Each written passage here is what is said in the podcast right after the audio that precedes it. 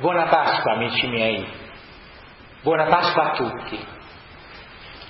Il mio augurio si colloca quest'anno in un contesto nazionale e internazionale che non è dei migliori. Penso al Giappone, alla Costa d'Avorio, alla Libia, allo Yemen, a Lampedusa. La situazione internazionale suscita non poche e non lievi preoccupazioni. E ciò che sta avvenendo in Nord Africa ci tocca da vicino. E non solo per la questione degli sbarchi nella nostra terra di Sicilia. Penso alle centinaia di milioni di persone senza lavoro, soprattutto giovani. È l'uomo che è minacciato, insidiato, colpito, ucciso. Possiamo in tale contesto celebrare serenamente la Pasqua, che è la festa più gioiosa e solenne di tutto l'anno liturgico. Possiamo cantare la nostra gioia perché Cristo è risorto e augurare buona Pasqua. Il nostro atteggiamento e le nostre parole non potrebbero essere letti come disumano cinismo dinanzi alla evidente e dura sofferenza di volti, in particolare di donne e bambini, che ogni giorno vengono fatti scorrere davanti ai nostri occhi, è la difficoltà espressa dal nostro grande poeta, premio Nobel per la letteratura, Salvatore Quasimodo che riecheggiando il Salmo 137 e riflettendo sull'occupazione nazista scriveva e come potevamo noi cantare con il piede straniero sopra il cuore, tra i morti abbandonati nelle piazze, sull'erba dura di ghiaccio, al lamento d'agnello dei fanciulli, all'urlo nero della madre che andava incontro al figlio crocifisso sul palo del telegrafo, alle fronde dei salici per voto anche le nostre cetre erano appese, oscillavano lievi al triste vento. Sì, amici miei, non solo possiamo, ma dobbiamo annunciare con maggiore forza il Signore risorto, è veramente risorto perché questo è un annuncio di speranza.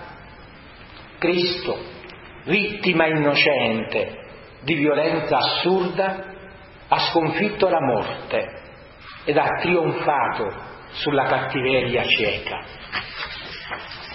Vi chiedo di prendere il Vangelo di Matteo, capitolo 28, e di leggere con me i versetti da 1 a 10. Maria di Magdala e l'altra Maria vanno al sepolcro per visitare la tomba dove è stato sepolto Gesù. Un angelo del Signore, il cui aspetto è come folgore e il cui vestito bianco come neve, si avvicina a loro, rotola la pietra e vi si siede sopra. Le guardie si spaventano terribilmente L'angelo dice alle donne di non avere paura e comunica che Gesù, il crocifisso, non è lì, perché è risorto e chiede di comunicare la notizia ai discepoli con l'invito ad andare in Galilea per vederlo. Le donne impaurite e gioiose lasciano in fretta il sepolcro per andare dai discepoli di Gesù ed ecco Gesù venne loro incontro e disse, salute a voi. Ed esse si avvicinarono, gli abbracciarono i piedi e lo adorarono. Allora Gesù disse loro, non temete, andate ad annunciare ai miei fratelli che vadano in Galilea, là mi vedranno. Rilevo solo una parola Gesù chiede alle donne di andare dai suoi fratelli. Chi sono questi fratelli? Sono coloro che lo hanno abbandonato, coloro che lo hanno tradito e rinnegato. Eppure egli non cessa di chiamarli fratelli e di amarli come fratelli.